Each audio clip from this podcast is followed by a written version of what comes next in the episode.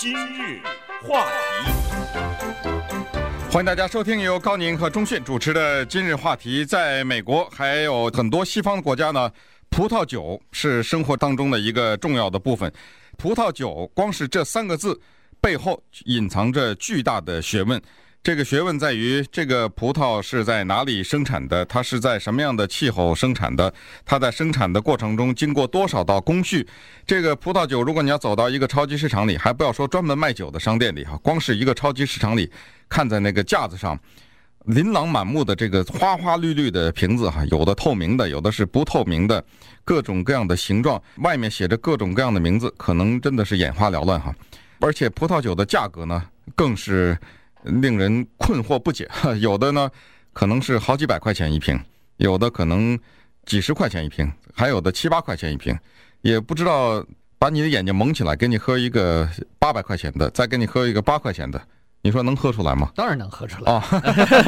这个差的太多了。但是我相信，如果要是800块钱的和50块钱的，可能我们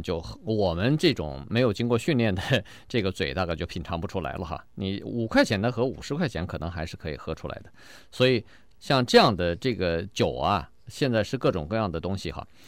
但是呢，从去年秋天开始吧，差不多到现在快有1年了，出现这么一个现象。你如果到一家商店叫 Trader Joe's， 这家商店它好像有193家分店啊，全国大部分都在西海岸，所以在洛杉矶也有好多。你如果到这家商店里头，只有这家商店里边有几种酒，这几种酒呢非常便宜，而且都是 table wine， 都是可以就是招待客人的这个酒哈。红酒，加州产的红葡萄酒，每瓶只有1.99块。所以你看到这么一个盛况，就是每当快到节日之前，你到这个 Trader Joe's 去，你看的人们都是不是买1瓶酒2瓶酒，买的是2箱5箱，买整箱子买。所以这个呢变成一个现象了。当然他卖这个1.99块的这个葡萄酒呢，也引起了许许多多的葡萄酒商的反对。对酒的系列，这个酒哈，所谓系列的就是它有什么 Merlot 啊，有对对，有这就是一系列的哈。这些酒啊都是由一个叫做 Charles Shaw这个酒厂出来的。自从在去年吧，洛杉矶时报有一个报道，当然最近也连续的对这个酒有跟踪有报道哈。但是自从去年洛杉矶时报有一个报道以后，几乎我后来到了很多人家去看，都摆着这个 Charles Shaw。 千万不要到 Trader Joe's 去买这个酒送给别人，因为他知道这是只有1.99块，拿着一瓶。但是呢这个酒非常受欢迎，尤其是受到很多年纪比较大的哈，这些人他们经常喝葡萄酒的这些人呢，受到他们的欢迎。我不止一次听到我的邻居啊或者是朋友哈在向我推荐这个酒，于是呢我也欣然的去买了那么1箱，回家来品尝了一下。哦，怪不得到你家那个 party 就是这个酒是吧？整箱的拿出来了。这个酒呢，实际上推出来是99年，3年之前了。但是不知道为什么哈，这个推出来也很便宜，但是就是卖不出去，就是卖不动。结果没有想到，在去年秋天啊，卖疯了。可能就是由于《洛杉矶时报》的这个报道哈，有一些酒厂的或者是品酒的专家在吃了这个酒之后呢，觉得这是不错的一个酒。它之所以不错，是跟它的价格相比哈，你不能拿一个1.99块的酒和一个什么100块钱的酒比哈。但是它可能和那个就是一般的商店里头卖那个19块、20几块的那个酒比呢，可能是差不多了都，恨不得哈。口感即使差也差的有限了。所以呢，当这个酒评人和这个《洛杉矶时报》报道之后呢，这个 Trader Joe's 它的那个分店哈，他说每一天大概卖出去可能是500箱平均。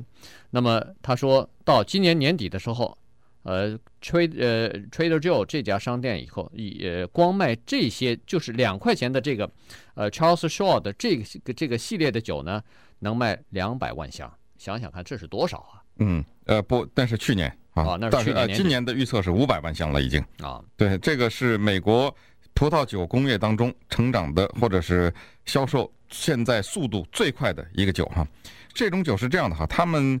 为什么能够以2块钱的价格来出售呢？那就是因为它一方面是因为薄利多销了哈，另一方面我在想是不是它的这个加工的过程啊，跟那个比较贵的那种酒是有所区别的。对，我想可能是，它可能是这个这个酒汁大概兑点什么东西啊。当然我们不知道它的这个加工的过程哈，它肯定是那种大桶的，然后非常便宜的瓶子，然后包装哈，然后就是运输了。所谓的高价位的酒呢，就是生产的量很少嘛，它那个葡萄的种类可能不太一样，收购来的这个葡萄的价格本身就贵，然后再加上什么，上次我们讲过这个法国的橡木桶啊，这个本身也贵了哈，然后这个葡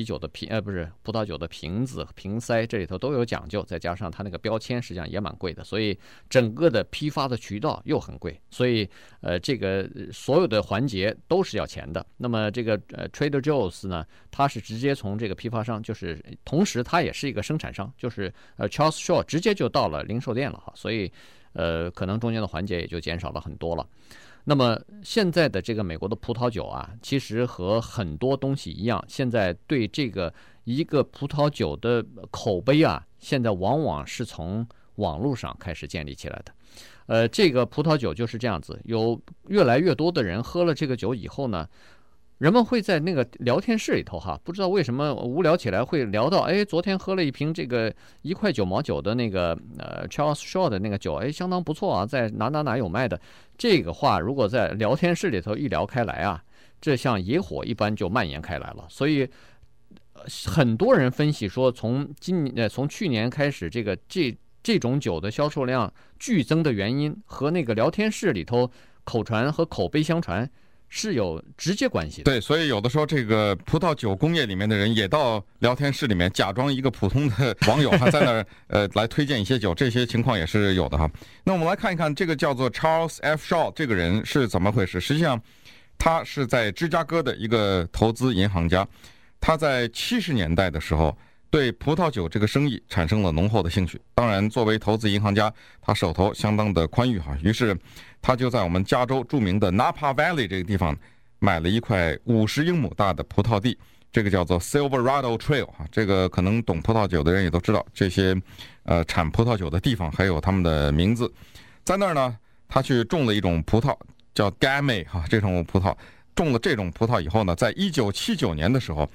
时机成熟，他认为已经可以上市了哈，所以在1979年的时候，他才正式的把这个酒推出来。那当时呢，这个叫做 Charles F. Shaw 的人，他每一年差不多生产1万箱这种葡萄酒，另外还有一种叫做Sauvignon， 这也是一种葡萄酒。那差不多过了10几年以后呢，他开始在什么Cabernet 呀、什么这种品牌里面也取得了一些成功。对，但是呢，一开始他经营的并不是很好，所以在头几年的时候一直在赔钱，差点还宣布破产了哈。但是在破产的时候呢，他没有把这个名字卖掉，他的名字还保留着呢。所以呢，他在一段时间之后呢，就回到了芝加哥。但是呢，这个不甘心，在12年之后呢，又卷土重来了。卷土重来以后呢，他还是使用他那个就是他那个叫 Charles Shaw 的名字哈。所以呢，现在开始啊，他一共有4种酒，出品都是在他这个商标之下哈 ，Charles Shaw 的商标之下。Cabernet 有一种 ，Merlot 有，然后那个 Chardonnay 哈也有，然后好像还有 Blanc， 就是那种好像有点果气酒哈，就是果子的气酒，苹果的那个葡萄的气酒，它也生产。所有的这些东西好像都是1.9毛钱，全部是在这个 Trader Joe 的商店里头，是在这个连锁店里。但是呢，他的这个酒呢，如果你要是到华盛顿州去买或者其他州去买的话，可能由于运费的关系吧，是2.9毛9，那也是非常便宜的呀。对，所以他的酒有品酒员是这样说的哈，说这个酒呢，品尝起来比其他的一些比较价格高一点的酒呢更干一点。我想干是不是代表着酸的意思啊？因为在这个葡萄酒的酿制过程中，说一个酒是很干的话，那就是不含糖分嘛。对，据说是比较昂贵的酒，大部分都是干的酒，都是比较 dry 的哈。这个廉价酒一般来说比较甜，可能是滤过这个糖分呢，是需要工序的，可能是需要是这个各种各样的工序完了以后才能把糖分去掉哈。所以越干的酒一般来说是越好。所以对1.9毛9的酒来说，它有这么 dry。这是相当不错的，很难得的。你今天既然讲到了葡萄酒，所以我们顺着呢再把这个话题再延伸一下哈，还是有关于酒。不过最近呢，在法院里头打官司呢，这个是什么官司呢？是在这个美国啊，我们很多其实我以前也不知道哈，在这个美国呢是对酒精的，就是 alcohol 的这个制品啊。是有很严格的管制的，那么这个是有历史渊源的哈。那到时候待会儿我们会讲到这个历史的方面呢，我们可以来稍微的回顾一下，因为在1929年、1930年的时候，那个时候这个私酒相当的猖獗哈，所以国家还有这个禁酒令，然后有很多故事，有很多当时的情况呢都发生。但是这个禁酒令慢慢的取消之后呢，有一些方面是解禁了，但是有些方面没有解禁。有一个没有解禁的东西呢，就是现在美国有这样一个联邦法律哈，据说是在宪法的这个里边好像也提及到，就是说酒精的制品，其中包括葡萄酒和烈酒，他们是不可以直接从酒厂里边运到你家里去的。也就是这个是特指的，不能穿越州，不能从一个州运到外州去。哎，对，所以但是呢，这个禁令有没有也没有什么明确的规定哈，因为待会儿我们会讲一下，这个又涉及到国会的一些法令，又涉及到美国的宪法等等。可是呢，这个为什么会打官司呢？原因就在于现在的这个时代啊，已经到了国际网络的时代了。各种书啊，各种这个电子商品啊，你可以邮购，你可以从这个州我上网直接就订来了。别说你在外州，你在外国我都可以订过来哈，所以都可以运过来，我只要付运费就可以。但是唯独酒这个东西不可以，所以呢，人们就说这个东西似乎不对吧？这个是70年、80年前的法令，怎么现在居然还有效呢？这个影响了整个的贸易的系统，同时这个是违反美国的自由贸易的原则的。对，人们说了哈，如果你是住在纽约的话，你在到了加州的 Napa Valley 这个出产酒的地方去品尝了酒以后，你觉得很喜欢某一种酒，你就跟这个酒厂的人说，哎，给我来2箱，这是我家的地址，是纽约什么什么大街第多少号，那他不会寄给你，这个是犯法了。如果他直接寄给你的话，他就犯法了。嗯，这个就是现在在吵的问题。而在争吵这个问题当中，有一个已经许久没有听到的人物又冒出来了这个人的名字叫 Kenneth Starr， 当时他是克林顿大陪审团的主要的检方的律师，当时他差一点把克林顿给整下去。当时他不是有了一个著名的叫做史塔的报告嘛？对，由他出写的，关于详细的记录了克林顿的那一段那一段绯闻哈。这个人他经手的案子都是大型的案子，这些案子要不就是上到最高法庭上去，要不就要在国会作证啊。甚至他在白水案的时候，也对克林顿夫妻下过毒手。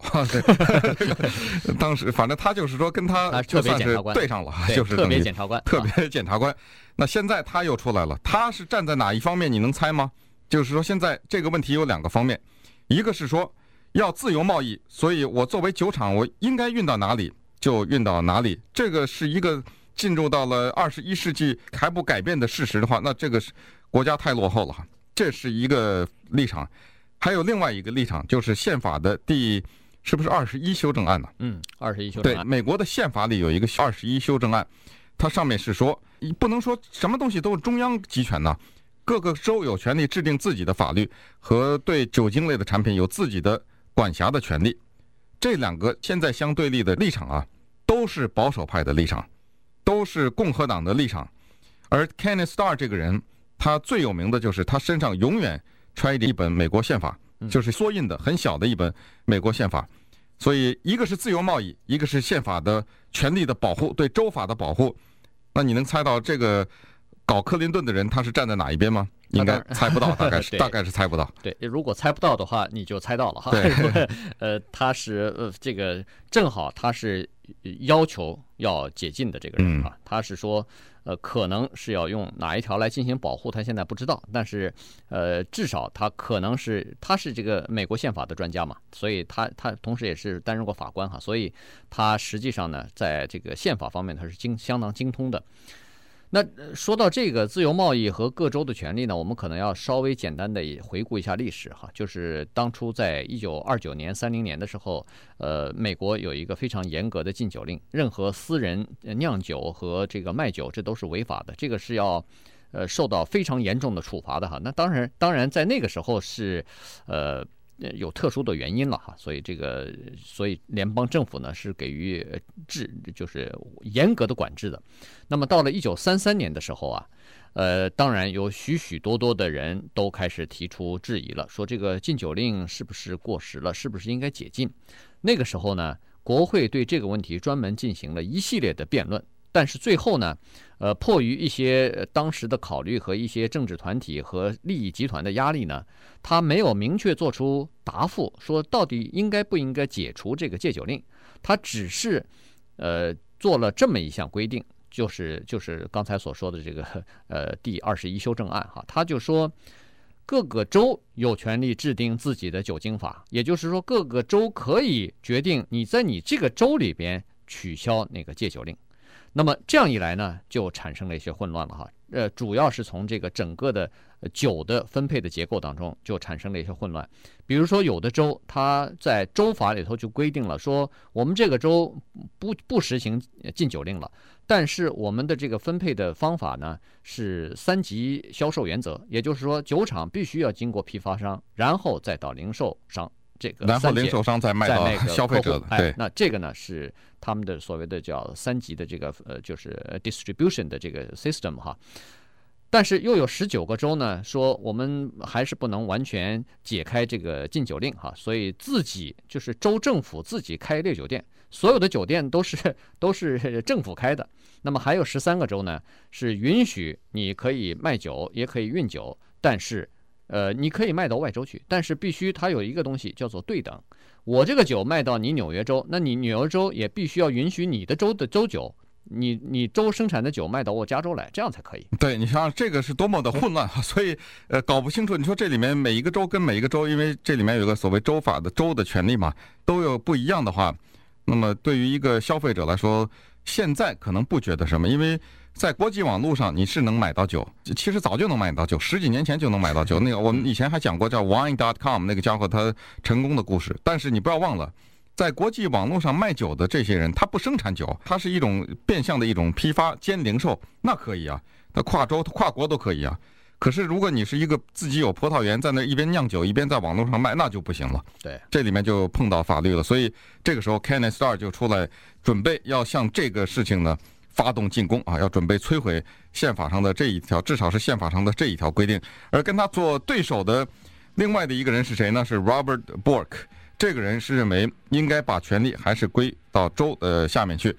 这个人我们以前也讲过他的故事哈，他以前是美国是不是在雷根年代哈？对，是美国最高法院的法官的提名人，但是最后还是因为他的在一些关键问题上的看法居然没有被通过啊，所以这个人 Bork 差一点做了最高法院的法官，但是后来因为在国会没有通过，所以没做。但是他也是历史上也是在法律界和宪法这一方面的一个专家，所以这个案子呢，可能最后最终还要打到最高法庭上去。